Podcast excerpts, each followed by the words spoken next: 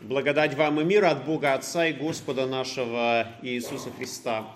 Встанем, чтобы выслушать Святое Евангелие, записанное во второй главе Евангелия от Луки, стихи с 15 по 20. Слово Божье гласит. Когда ангелы отошли от них на небо, пастухи сказали друг другу, «Пойдем в Вифлеем и посмотрим, что там случилось, о чем возвестил нам Господь». И, поспешив, пришли и нашли Марию и Иосифа и младенца, лежащего в яслях. Увидев же, рассказали о том, что было возвещено им о младенце сем. И все слышавшие дивились тому, что рассказывали им пастухи. А Мария сохраняла все слова сии, слагая в сердце своем.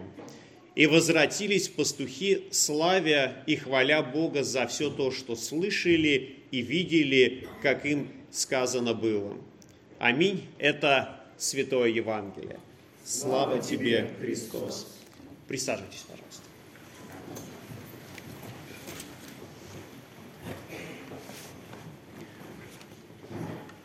Многие думают, что рождественское время – это особое время. И это действительно так, ведь э, рождение Спасителя, оно, по сути дела, перечеркнуло историю на до и после. Скоро мы будем встречать 2023 год от Рождества Христова. И это означает, что рождение Христа, оно стало такой точкой для летоисчисления – причем каждый Новый год для нас это год благодати, год милости Божьей.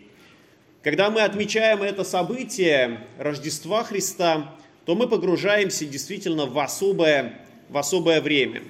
С другой стороны, если мы посмотрим на то, что происходит, то мы скажем, что рождественское время, оно такое самое обыкновенное, как и в другое время года в сутках те же самые 24 часа, день, ночь, снег, иногда дождь, иногда гололед. Все случается, как и обычно.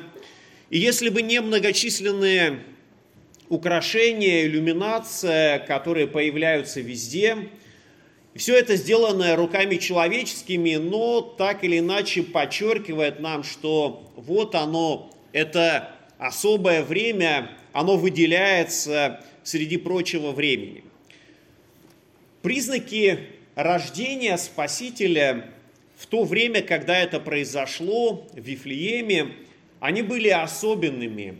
Они отличались от того, э, от тех признаков, по которым мы с вами узнаем о том, что Рождество близко или наступило, потому что произошедшее тогда в Вифлееме, оно было необычайно, оно было необыкновенно. Это и ангельский хор, который воспевал Христа. Это и младенец, который пришел в этот мир, чтобы благословить всех нас. Это и яркая звезда, которая зажглась на небе и которая привела волхвов с востока к Вифлеемским яслям. Это и странные дары, которые принесли эти волхвы с востока, золото, ладан и смирно. Но это были те подарки, которые получил Господь Иисус, а, придя на землю. Конечно, не, дети не мечтают, наверное, именно о таких подарках. Кажется странно, что можно делать золотом, с и с мирной. Если бы каждый из нас получил этот подарок такого рода, мы бы действительно задумались, а что мы со всем этим будем делать.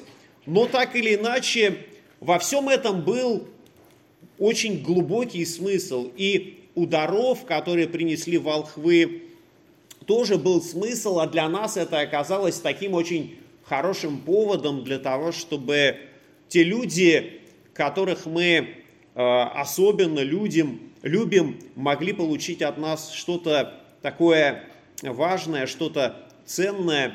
И прежде всего это та любовь и доброта и э, забота, которую мы можем проявить с вами.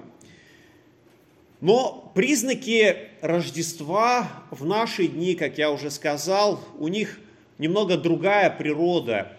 Сейчас мы можем узнать о том, что это время особенное э, по запаху ели, по мандаринам, по каким-то другим знакам, которые, по сути дела, да, подчеркивают нам особенное время, но в то время, когда произошло в Вифлееме, все было несколько по-другому. И мы понимаем, что разница между тем Рождеством, которое произошло в Вифлееме много лет назад, и теми рождественскими днями, которые мы отмечаем сейчас, а, разница кажется очень огромная. И для каждого из нас оказывается очень важным найти вот эту связующую нить, которая могла бы соединить воедино это празднование, которое происходит здесь, сейчас, у нас, празднование Рождества Христова и то событие, которое произошло в Вифлееме. И что нам для этого нужно? Что нам нужно для того, чтобы мы могли связать рождественское время, которое происходит сейчас – с тем благословенным временем, когда Христос пришел на землю. Конечно, прежде всего нам важно прочитать рождественское Евангелие. Ну или, по крайней мере, услышать его. Это то самое малое, что мы можем с вами сделать. И тогда нам станет понятен истинный смысл этого праздника, истинный смысл этого события.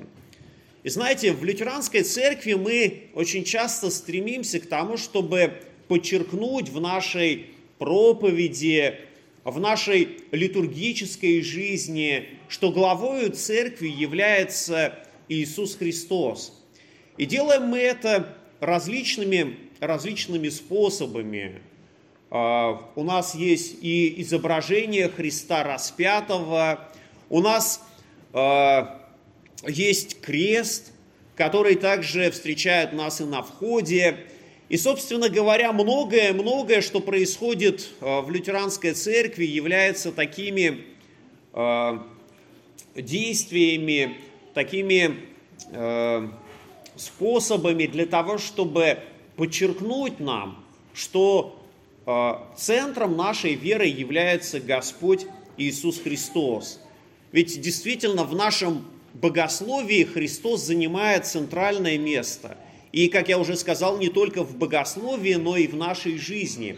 И поэтому, конечно, мы хотели бы подчеркнуть Христа прежде всего, что праздник Рождества Христова – это, конечно, Его праздник, Его торжество. И мы хотим, чтобы Он прославлялся в это время каким-то особенным образом.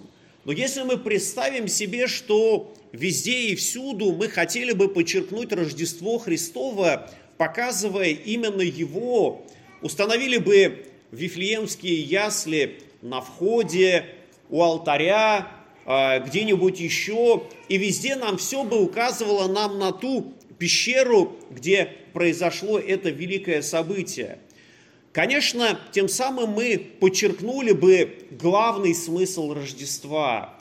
Но возможно, что для некоторых людей это оказалось бы либо слишком избыточным, либо слишком банальным. Ну, как можно так проповедовать э, Рождество Христово э, не творчески, не внося какую-то свою э, инициативу? И поэтому мы понимаем, что многое из вот этого э, украшения, которое сделано человеческими руками, все равно оно определенным образом отсылает нас ко Христу, прославляет Его. В Рождество принято ставить э, ель, где-то она очень активно украшена, где-то она такая скромная. Здесь у нас по храму елочки э, стоят, создают рождественскую атмосферу, не украшены, но так или иначе они все равно отсылают нас к некоторому э, знаку и символу, потому что э, ель – это вечно зеленое дерево, и тем самым оно показывает и отсылает нас к вечному Христу, который э, пришел в этот мир. Во время Адвента, кто был на богослужении Адвента, мог заметить, что мы каждое воскресенье зажигали по одной свече на венце таком э, Адвента. И каждое воскресенье мы говорили о том, что мы зажигаем сегодня одну свечу, и эта свеча является свечой пророчества. Во второе воскресенье Адвента мы зажигали свечу и говорили, что это Вифлеемская звезда, которая, Вифлеемская свеча, которая подчеркивает нам, что Рождество Христово произошло в Вифлееме. Зажигали третью свечу и говорили, что это свеча пастухов. Она показывает нам, что пастухи были теми людьми, которым ангелы возвестили о рождении Христа, и они первыми пришли и поклонились Ему. В четвертое воскресенье мы зажгли свечу ангельскую и говорили о том, что о Рождестве Христовом ангелы возрадовались и воспели в Вифлееме. И все это происходило на протяжении времени Адвента, тем самым а, определенным образом готовя нас к рождественской истории. И вот в это рождественское время мы эту историю услышали в полноте. Услышали и о том, как ангелы воспели, и о том, как пастухи пришли, и о том, как это произошло в Вифлееме. И тем самым у нас складывается такая полная картина того, что происходило. Почему же мы используем какие-то знаки и образы, ведь мы можем просто своими словами говорить о том, что Христос родился, это праздник Рождества Христова. Когда мы откроем послание евреям, то буквально первые строчки этого послания, они будут звучать так. Бог, многократно и многообразно говоривший издревле отцам в пророках, в последние дни сии говорил нам в Сыне. И вот я хотел бы обратить внимание на первые слова. Многократно и многообразно Бог обращался к человеку не прямым текстом, не какими-то конкретными словами. Он использовал очень часто различные образы для того, чтобы донести нас особую духовную истину. Дело в том, что вот эти духовные истины, которые Господь доносит до нас, их практически невозможно донести прямым текстом, потому что наше человеческое сознание, наше человеческое восприятие этих божественных истин, оно будет отвергаться по причине того, что в нас сидит этот первородный грех – и нам порой очень важно подобрать какие-то такие человеческие образы, которые были бы для нас простыми и понятными. И Бог именно через эти образы говорил в древности в пророках, возвещая о грядущем Спасителе. И это образное мышление, проповедование определенными знаками, символами, а, христианская церковь, она продолжает и, по, э, и, и в наши дни через искусство, через живопись, скульптуру, через музыку. Христианская церковь прославляет Христа и подчеркивает вот это рождественское великое событие, которое произошло. Да, Конечно, в этом тексте из послания евреям мы слышим, что в последние дни Бог говорил в Сыне. Мы тоже прямо говорим о Христе во время проповеди, указывая на Него, рассказывая о Нем. Но когда мы начинаем читать Евангелие, то мы можем убедиться, что даже и сам Христос – он очень часто использовал различного рода образы, символы или притчи для того, чтобы рассказать нам о Царстве Небесном. И для того, чтобы мы могли постичь эти истины, нам необходимо такое принятие духом, нам необходимо духовные очи, которые могли бы распознать все это. Это было необходимо и тем людям, которые слушали Христа тогда, это необходимо и нам, тем, кто слышит Евангелие в наши дни. И мы понимаем, что да, в словах Христа, в его проповеди не всегда был прямой призыв. Хотя и прямые слова тоже звучали. Апостолов, когда он призывал на служение, он сказал, оставьте сети и следуйте за мною. И там не было никакого образа, и они оставили сети и последовали за Христом. И мы пытаемся также уподобиться Христу и донести некоторые истины э, через определенные знаки, символы, но делаем также это и в проповедях.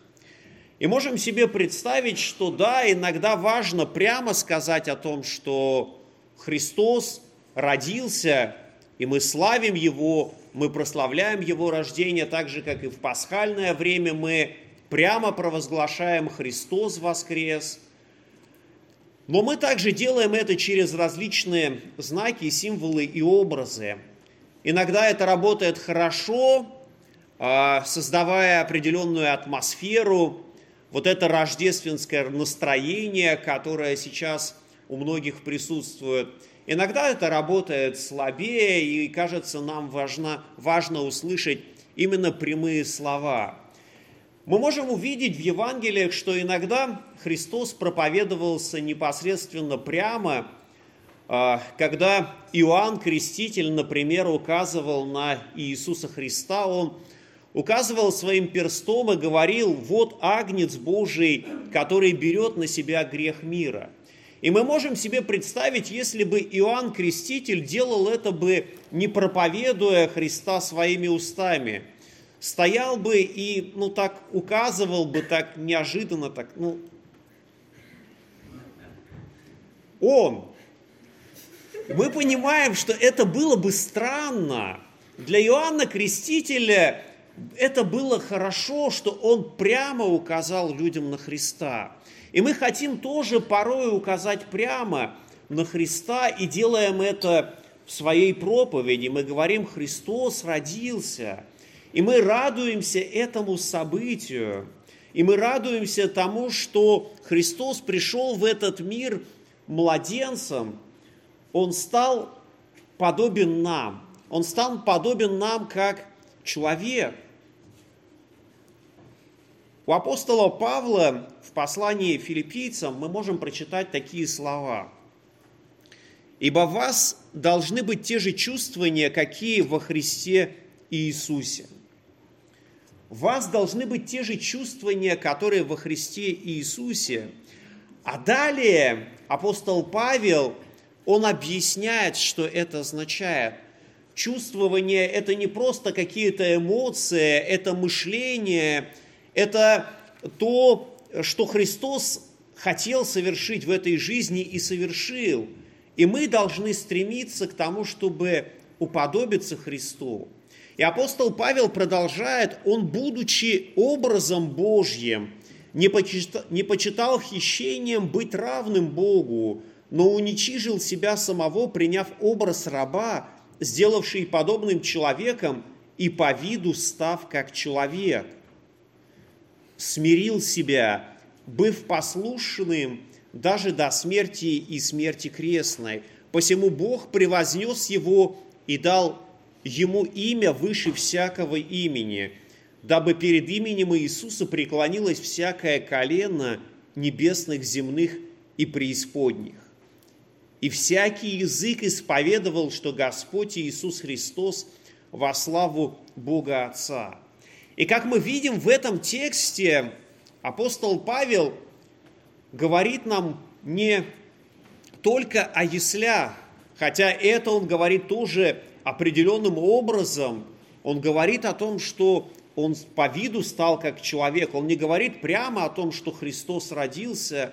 И здесь мы видим, что даже это путь Христа, он не заканчивается у Голгофы, но продолжается и говорится о превознесении Христа во славу Бога Отца. И у нас должны быть такие чувствования, тоже мышление, что у Иисуса Христа – Ведь мы были омыты водами святого крещения по Его заповеди. Мы молимся той молитвой, которой Христос заповедовал нам молиться, «Отче наш». Мы стараемся следовать тому пути, которому призывал нас Господь идти, взяв свой крест. Мы носим Его имя, называя себя христианами – и это означает, что образ Христа, он должен быть в нашем сердце. Этим образом мы должны руководствоваться в своей жизни. Мы должны уподобляться Ему. Мы должны иметь те же чувствования, то же настроение, что и имел Христос. А чувства Христа для нас описаны в Святом Писании – мы слышим неоднократно слова апостола и евангелиста Иоанна Богослова из третьей главы, слова, в которые часто, которые часто называют кратким Евангелием, ибо так возлюбил Бог мир, что отдал Сына Своего Единородного, дабы всякий верующий в Него не погиб, но имел жизнь вечную. Бог возлюбил мир – Именно по этой причине Христос пришел к нам. И чувствование Иисуса Христа – это любовь к нам. Христос пришел в этот мир, потому что любит каждого из нас и желает, чтобы и мы могли обрести мир с Богом, мир, который однажды был разрушен грехом. И Христос пришел в этот мир, чтобы восстановить его, чтобы мы с вами могли примириться и с Богом Отцом, и друг с другом, чтобы каждый из нас мог видеть в другом не просто человека, а образ и подобие Божие, ради которого Христос пришел в этот мир. И действительно, это для нас становится очень важным, ведь Христос пришел в этот мир для того, чтобы спасти нас – и мы понимаем, что воплощение Христа, Его Рождество – это начало такой очень великой истории. Истории, в которой очень много драмы. Ведь Христос на земле столкнулся со всеми человеческими чувствами, эмоциями.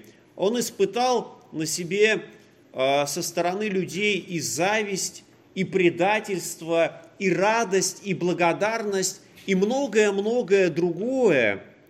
Огромный спектр чувств и эмоций. И это все было сделано ради нас и для нас. Он пришел, чтобы мы имели жизнь и имели ее с избытком. И это не указывает нам на то, что в нашей жизни мы ни в чем не будем нуждаться. Да, Господь, конечно, заботится о нас, но желает, чтобы мы могли ощутить себе жизнь Христову, чтобы мы могли именно им жить. И мы радуемся тому, что Господь Иисус Христос пришел в этот мир, пришел к нам, чтобы Его свет воссиял в жизни каждого из нас. Желаю всем рождественского мира и любви. И мир Божий, который превыше всякого ума, соблюдет сердца ваши и помышления во Христе Иисусе.